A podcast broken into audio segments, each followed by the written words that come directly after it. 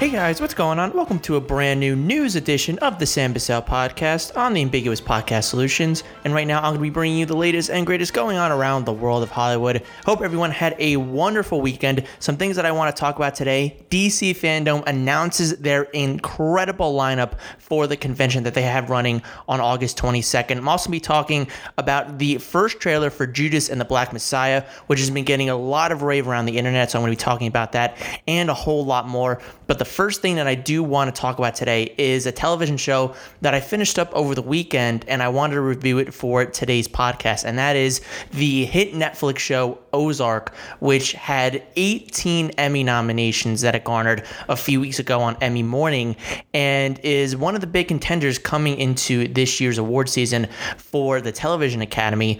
So I heard a lot about Ozark and it's how it stars Jason Bateman and Laura Linney, Julie Garner. It's been getting a lot of accolades, a lot of praise over the years. And so I decided to give it a shot over the last week or so.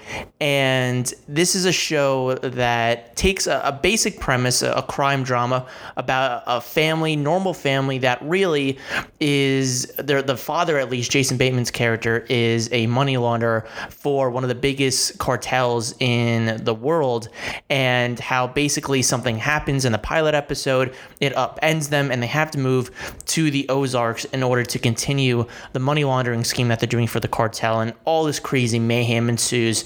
And the thing about Ozark is, again, it's a very basic concept. If you like crime genres, you'll like this show, and it doesn't do anything new or different that you see in a lot of typical crime dramas. But what a lot of, if you have a good show, the thing that you always have is great execution, and that's exactly what this show has. Is, you know the story, you know what you're probably going to get into, but the characters, the setting, the way that the dialogue is entailed into the script are so interesting and executed at a high level that you enjoy the show and you care about the characters as the three seasons progress, and you love Marty Bird, and the rest of the Bird family are the main characters of the show. And it's also the location, especially the Ozarks, in which throughout the seasons it really becomes a character of the entire story. And the characters, you feel for all of them, you care for all of them, going from Ruth, played by Julie Garner, Laura Linney, who was fantastic, and Jason Bateman, who, in my eyes, this is his best role to date, because I say it a lot on the show, is I always love to see what actors do differently. And if you know Jason Bateman, you know that he is a comedic actor at heart. You see him in stuff like Arrested Development, or if you know him from Horrible Bosses, or from something like The Switch or The Change Up. He's a comedic, serious actor. He kind of plays that deadpan guy who takes a lot of the brunt of the jokes. But in this one, he's the serious guy in a very serious show, and you see a different side of him that you maybe wouldn't normally see beforehand. And I really like that about his character, and you really kind of get to see these different sides of him that I really did enjoy. And the same thing goes for Laura Linney, who throughout at least the three seasons so far that are made of the show, you get to see the progression of her character as she becomes more and more involved in the schemes that are going on with Marty and his involvement in the drug cartel, and also the relationship with Julia Garner and her relationship with Bateman and Laura Linney, and how that dynamic works out throughout the seasons. And the first two seasons I thought were good. I thought the first season did a great job in establishing everything, and season two did a very good job of continuing that progression, evolving the characters, and getting ready for what I think is the best season, and it's the same for a lot of people's eyes, in season three, which does a great job of showcasing different locations within the Ozarks, changing it up a little bit, introducing new characters, especially one that is played by Tom Pelfrey, who plays one of the brother really of Laura Linney's character, who absolutely steals the third season in my eyes. And he was somebody who I thought was okay throughout at least three quarters of season three, but then the last three episodes he just transforms, and he should have been nominated for an Emmy Award for Best Supporting Actor for the show. And the same thing goes for Laura Linney. I think when you look at season three and you look at her progression throughout as as what she does as Wendy Bird. What she's able to do in season three is just, you really get to see kind of this different side of her character than you did see in the first two seasons. And again, she becomes more and more involved in the crimes and the mechanics, and you know where some of these plot lines are going, but again, it's the execution of the way that it's done within the script, within the characters, within the locations, and I just think it's very well done.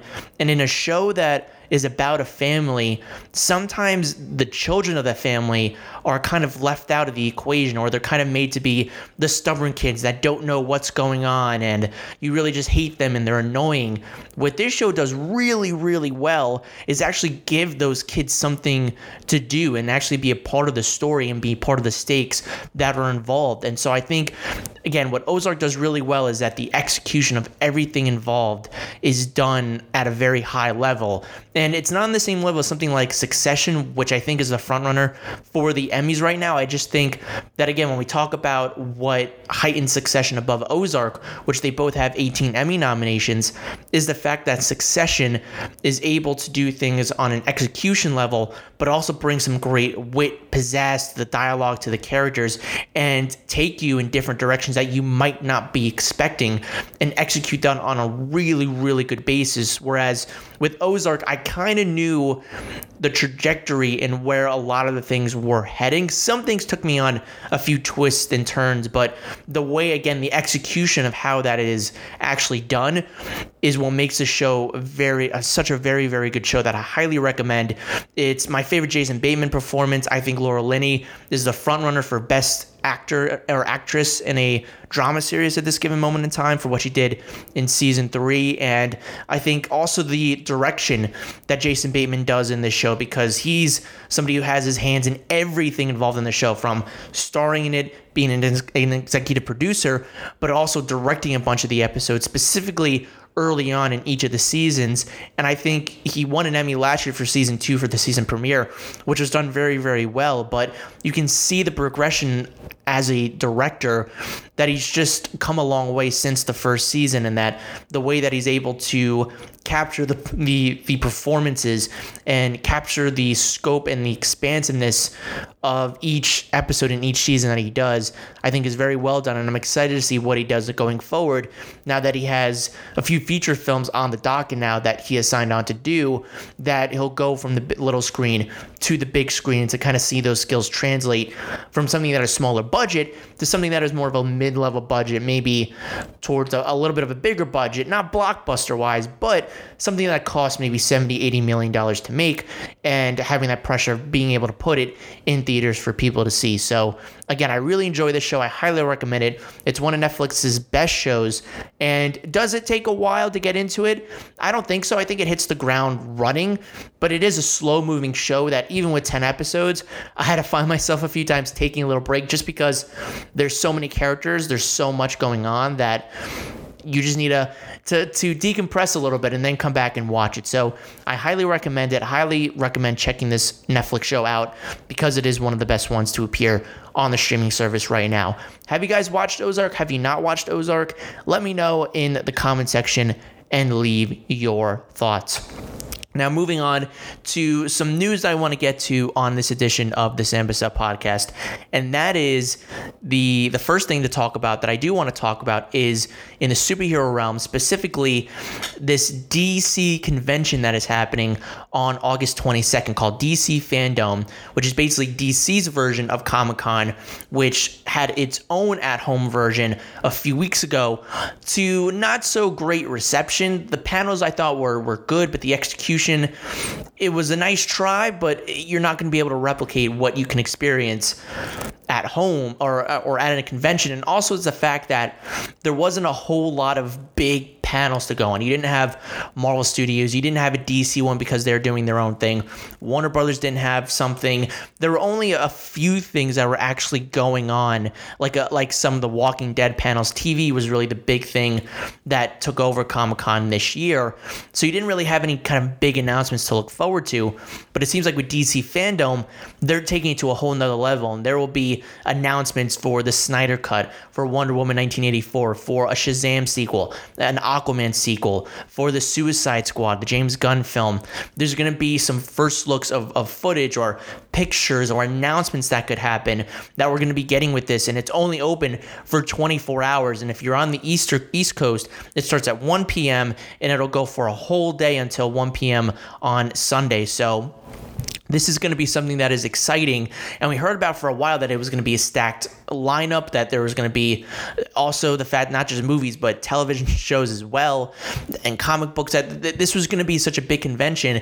And on Friday, DC announced the actual lineup for who is going to be a part of this fandom that is going to be online. And it sounds like they were able to get everybody under the sun that is involved in the DC universe, both in film, television, and beyond. And just some of the big names that'll be a part of it are Gal Gadot, Robert Pattinson for the new Batman film, Dwayne Johnson, Margot Robbie, Chris Pine, Robin Wright, Pedro Pascal, Ezra Miller to potentially talk about The Flash, Idris Elba, Zachary Levi, Patty Jenkins, James Gunn, Matt Reeves, Zack Snyder, David S. Sandberg, James Wan, Andy Muschietti, Storm Reid, Terry Crews, Jeff Johns, Giancarlo Esposito. The list goes on and on and on for who is actually going to be a part of this panel, but that is just really a gist of the idea for who is going to be a part of it. And so seeing this list of people just gets me really excited for what we're going to get, because over the last few months with theaters shut down and production shut down, there hasn't been a whole lot of announcements. Sometimes we'll get some movie news that comes out and kind of jolts things back from where it was in the beginning of the year and the year prior. But it seems like with the DC FanDome, we're going to be getting, again, trailers or first looks. And even though some of these things might not be back up to production or they're finishing up post-production, it'll give us something to look forward to, that there is a light at the end of the tunnel throughout all of this that everyone is experiencing right now with COVID-19. And the DC FanDome can just help elevate that. And I think the big thing that is going to be a question mark about the FanDome is the execution. How is it going to be executed? Is it just going to be virtual online panels? Is it just going to be that it's just all going to be one big news dump, or is it going to be scheduled where you're going to have something that's maybe live and you don't know what's going to happen and what's going to be revealed? Is there going to be something that's not announced that people is going to surprise people? Is it going to be a new Superman film, a new Justice League film? Maybe Zack Snyder's going to board another DC film after the Snyder Cut. What's going to happen? Getting a first look at the Batman, more announcements about The Flash with Andy Muschietti and Ezra Miller being a part of a panel. Are we going to get the news about Michael Keaton officially confirmed after it was reported by The Wrap a few months ago that Michael Keaton is going to act as the Thomas Wayne version of what Flashpoint is? So there's a whole lot of different question marks going forward, but the big one is, how is the execution of this going to be? And it sounds like they have a really expansive, immersive, in-depth idea for what they want to do. So it gets me really excited for the potential of this and what it has in store and the surprises and just the great treats that this can offer for a lot of superhero fans, comic book fans, and just give them something to hold on to and everything that's going on. And I think this is a great way of doing that. Even if some of these things don't stick to date, like there will be a Wonder Woman 1984 panel, and at the time it comes out on August 22nd, it'll be a little bit more than a month away from hitting theaters on October 2nd. That could change in a few weeks that we don't know about. Same thing that happened with New Mutants, where they had a panel for San Diego Comic-Con at home, sticking to the date of August 28th. So maybe that is not exactly what happens and the date changes, but the fact that we get some more stuff with these projects, some teases, some pictures, some trailers, I think we'll be able to whet a lot of people's appetites. And not even, I think, just for Marvel fans or DC fans, but again, just for comic book fans as a whole, because again, we don't know what Marvel is going to do. There's been no announcements. There's been some casting announcements, some rumors that have been going on lately, but nothing concrete of where things are going to be going.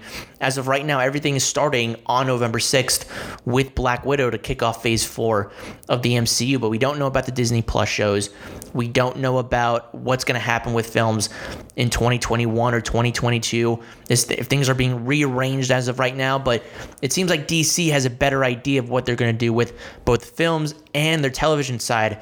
talking about the Flash, the CW shows of Legends of Tomorrow, Lois and Superman, Batwoman, introducing their new Batwoman, a woman of color who is also a someone who's bisexual, something that the showrunners of Batman or Batwoman were looking for after Ruby Rose exited a few months ago. So introducing her and being able to showcase, well, this is what we want to do going forward, I think can bring a lot of people on board. So again, television, movies, comics, DC has it a little bit more figured out as of right now. And again, that could change over the next few weeks, even after DC FanDome. But with this lineup, with the announcements that we could be getting, with the teases and the pictures and the announcements, I think this is just something to distract a lot of people from right now in the world of comic books that could give people about a day or so to just kind of don't worry about anything else but what we have looking forward to. And I think that is what this is going to really be remembered for. Hopefully,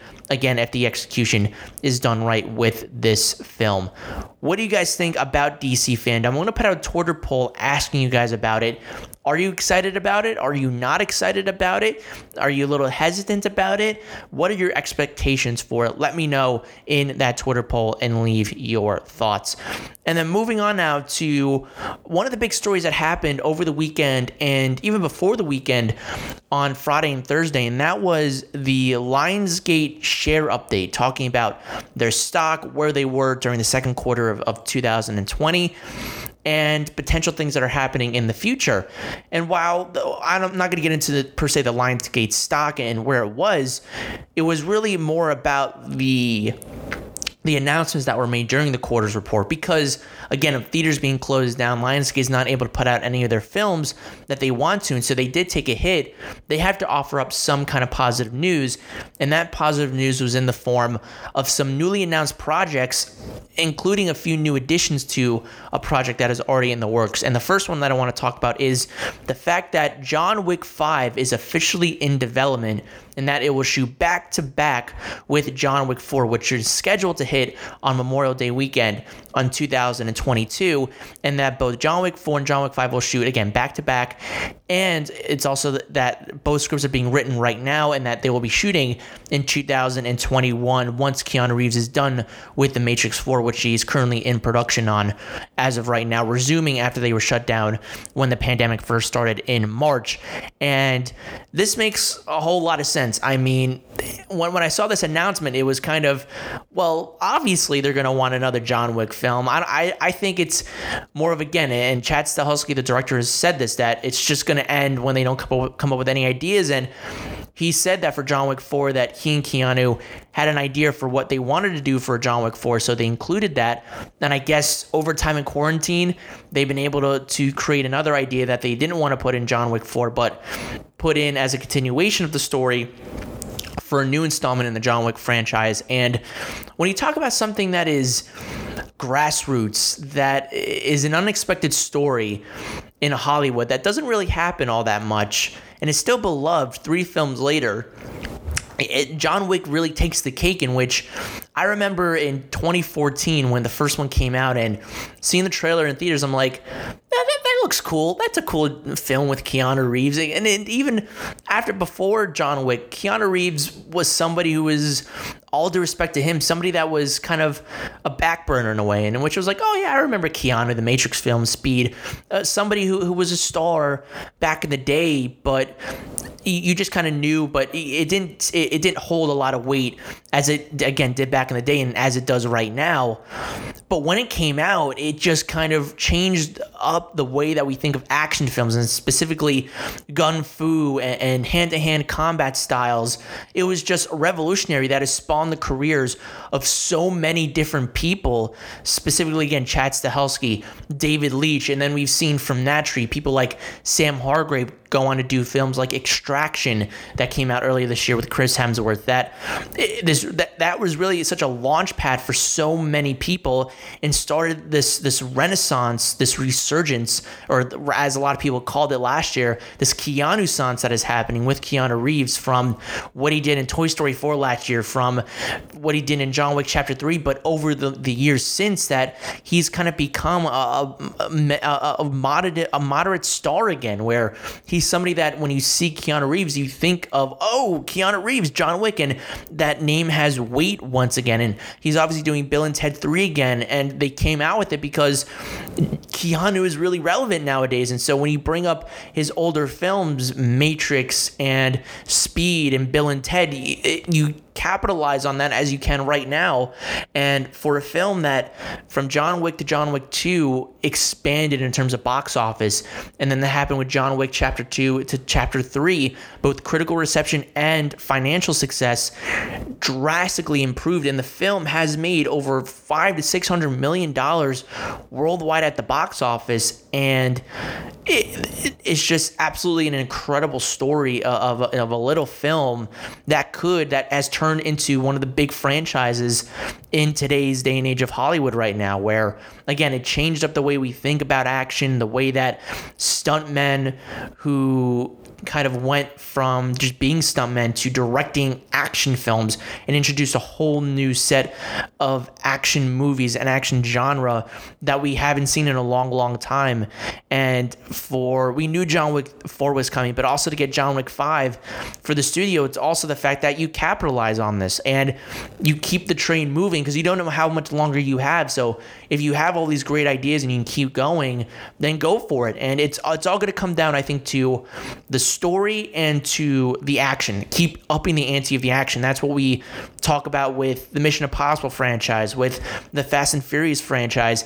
How do you keep upping the ante of what you've done beforehand? And I'm not saying that Keanu Reeves is going to drive a car out of an airplane or climb the side of a tower, but in the world of John Wick and what he does, like riding a horse and fighting ninjas, what is he going to do next to top something like that with all the gun action that he does? How do you top John Wick's characteristics in his own universe? So I think that is the order that even Chad Stahelski has talked about, saying it's you. How are you going to expand and up this action? And it's also the fact that you have to have a good story, but again, it's also this world, the mythology of John Wick that is, I think, kind of taken people by storm in a way from the first film, where we were introduced to this world and we got to see it bit by bit, and each film has kind of peeled back the layers of this assassin world. And to see more of it in John Wick 4 and 5, I think is going to be very interesting. And the fact that this whole thing can become a bigger universe, where there's a potential spin-off show about the hotel, the Continental, in the John Wick films, to another film about a set of female assassins in that world. John Wick has really kind of started out as its own kind of franchise, which it isn't really based off of anything. It's its own thing that was created as an original film, and it's kind of taken off. It's not based off of a graphic novel, a comic book, a television show. It's its own thing. So it makes a whole lot of sense for John Wick to continue and shoot back to back. And there's also advantages from shooting back to back. And the fact that also is Keanu Reeves is somebody who isn't a spry young kid as he was when he did the Matrix or Speed in the late 90s and early 2000s. He's a lot older nowadays, and older than when he did John Wick in 2014, 2013 when they shot it. He's a lot older, so you want to capitalize on him too before he does one of these movies and he hurts himself and he says to himself, I'm not immortal anymore, I can't do what I'm doing right now, and it may lose a little bit of steam. So you want to shoot back to back, get as much as you can out of Keanu Reeves, out of the cast and crew as you possibly can right now. And we've seen films shoot back to back and have great success. Take the last 2 years with Avengers Endgame, Avengers Infinity War. Different franchises, one's a hell of a lot bigger than the other, but still the fact that out of that consecutiveness, the momentum was there from one year to the next, and that can happen with John Wick. We've seen what happens with, obviously, the biggest one that is example of shooting back to back to back is the Lord of the Rings franchise, where that had momentum for the last 3 years in the early 2000s, where from 02 to 04 really, or from 01 to 03, I think that around that area was when the Lord of the Rings films came out, is when those films were able to have kind of momentum and grow from the first film, to which the third film was $1 billion hit at the box office. So there's a lot of advantages of shooting back to back. And I think John Wick is going to benefit from that and being part of that franchise. So I'm really excited to see the adventures of John Wick come back for not just a 4th edition, but a 5th one. And that we don't have to worry of after the 4th film, oh, are we going to get another John Wick film? We know we're getting a 5th one. And so at least the next few years, we know we're getting more John Wick. And also part of that call from Lionsgate, there was also the announcement of a Dirty Dancing sequel in the works. And I had my excitement for the John Wick franchise moving forward. Now I have my reservations about a Dirty Dancing sequel going forward. And just to get the details out of the way, Jennifer Grey, who was the leading lady alongside the late great Patrick Swayze, will be coming back for this film, and it will be directed by Jonathan Levine, who was the director of the small hit that was years ago starring Nicholas Hoult called The Warm Bodies, which is I think is actually a cute little film that I think people should go check out. And for even though, again, I'm a fan of Warm Bodies and I like that Jonathan Levine is coming back, and again, I get Jennifer Grey, it's a smart choice. You have that nostalgic factor casting her once again. Do we really need to bring the Dirty Dancing franchise back? There's already been a few attempts for VOD releases and straight to home releases, nothing on the same level as the first Dirty Dancing, but I just the first thing obviously is the fact that this is obviously a money grab. It's not something that maybe there's a story out there that you can do where it's like a passing of the baton for Jennifer Grey, and she is training these brand new kids that are in love, and it has some harkening back against the nostalgia of the first film. That maybe that is what you do, but it just seems kind of like what I was talking about with Grease, where it's a money grab, but this time you bring back one of the main stars of the film. And the second thing is Patrick Swayze is no longer here, and I just think that to not have him and to not have him be involved, I don't know how you do it. And unless, again, you go on that angle of it's a new generation and years have passed where Jennifer Grey's character Baby and Patrick Swayze, that those characters were able to go off. Maybe they had a great life together, and then that character tragically passed like Patrick Swayze did, and that's how they keep that story going forward. But it just doesn't sit right. And I know there's a big fan base for that film. It's one of the most influential, culturally iconic films of all time. It just, to me, it's another thing like Grease, where that's another culturally iconic film that you just let it be.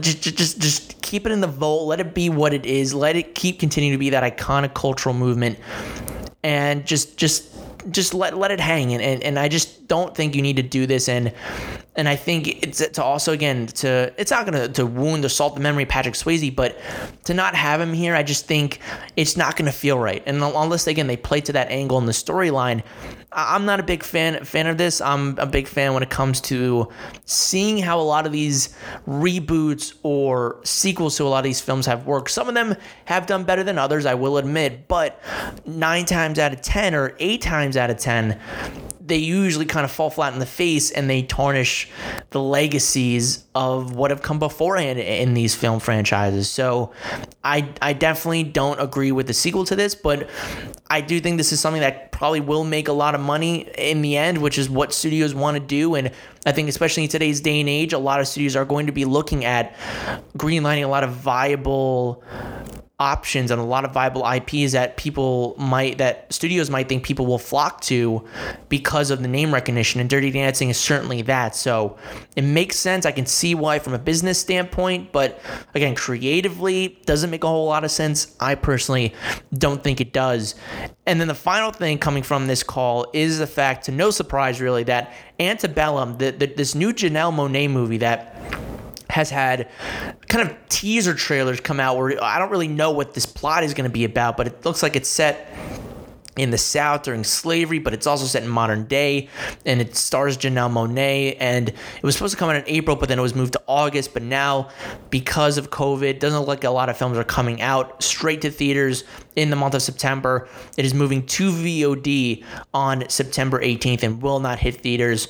Makes a lot of sense, and I think for a film like this, maybe it picks up a lot of traction being on VOD if it looks as good as it does. It's from the producers of Get Out and Us. Doesn't have Jordan Jordan Peele attached to it, but the people that worked with him seems like they have some kind of idea that takes the mold of Jordan Peele with what he did with Get Out and put it with Antebellum. So it looks like something that could be interesting. Again, I don't know a whole lot about it, but sometimes when you don't know a whole lot about a film, it elevates the experience that you have, whether you watch it in a theater or, in this case of VOD, you watch it on home for however much it'll cost. And I don't have the specific prices right now, but again, considering what a lot of VODs have looked like right now, it's not premium VOD, so it could most likely just come onto video on demand for maybe a rental of $6.99, and then you get it for $12.99 to own. I think that's what they're going to go with on Antebellum. So it could be something that's really cool to check out and experience, but nothing that I think is really going to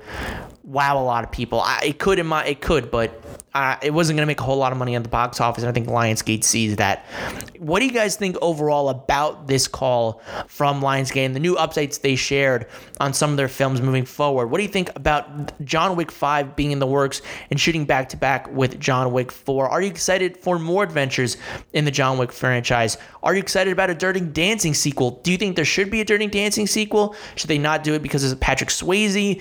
Do you think they should do it because maybe they can do it more for modern times? Let me know down below in the comment section and leave your thoughts and what you think about Antebellum moving to VOD on September 18th. Let me know your thoughts. And the final thing I want to talk about today is a trailer that I think is going to intrigue a lot of people, including myself, and that is the first trailer for Judas and the Black Messiah. It is written and directed by Shaka King and is produced by the one and only Ryan Coogler, and it stars Daniel Kaluuya, Lakeith Stanfield, and Jesse Plemons, and it is about Freddie Simmons and what he was able to do with the Black Panther Party and his tragic death and his portrayal in the Black Panther Party. And this is a film in a subject that I personally don't know a whole lot about. I know about the Black Panther Party and what they did in the history, especially during the Civil Rights Movement in the 60s and 70s, but I haven't really known a whole lot about that, and I think that goes to talk about the Black Lives Matter movement and the cultural information that needs to come out for everybody right now, and that is something that I personally need to get on. But when talking about the Black Panther Party, especially seeing them on screen, there's only been one or two times that I've seen them on screen, and it hasn't been in a major way. The one that really does come to mind is Lee Daniels' The Butler, where there's a portion of the film where David Oyelowo's character from that movie is a member of the Black Panther Party, and you kind of see it a little bit, kind of the workings from a film perspective, but that's all we kind of really get. There hasn't really been anything else, at least when I've seen it, other than documentaries, but actual live action films like biographies and biofilms and even action films or anything else. I haven't seen anything for the Black Panther Party, and Judas and the Black Messiah seems to be this first major film with major actors, major talent behind it from a major studio with Warner Brothers that'll be talking about the Black Panther Party and what it meant during that movement. And so that got me really excited, but it was really the performances that had a lot of people talking when this film first came out. And of course, the big one that people were looking at is Daniel Kaluuya playing the main character and how he could potentially be getting another Oscar nomination for this. Again, way too early to tell, and there's not even a release date for when this film comes out. It could come out next year for all we know and be a part of the 2021 Academy season in terms of the Oscar ceremony in 2022. But regardless, I do think whenever this film comes out, it's going to gain a lot of momentum. It has a lot of, again, cultural significance for the times we live in right now, shining a light on the Black movements and what they meant, especially back then, and how they really kind of reflect the times we live in now with a lot of social injustice protests that are going on right now. So I definitely do think that Judas and the Black Messiah is very relevant. I think it's going to get a lot of awards attention. I had goosebumps during the trailer, so I'm really into it. It looks like it has a lot of drama, some action involved in it. So I'm really into it, and I'm excited to see the chemistry between Daniel Kaluuya and Lakeith Stanfield, who I think are some of the biggest rising stars in the industry right now. Daniel Kaluuya working on Black Panther, having a supporting role, but of course his leading part in Get Out, and Lakeith Stanfield isn't as big as Daniel Kaluuya. I think he's a bigger name than him, but Lakeith Stanfield is somebody who was in the indie world and is kind kind of starting to get his name out there a little more and being in major films. And I think this could be a big, big step for him with Judas and the Black Messiah. But I'm really into this. I'm really excited to see this film.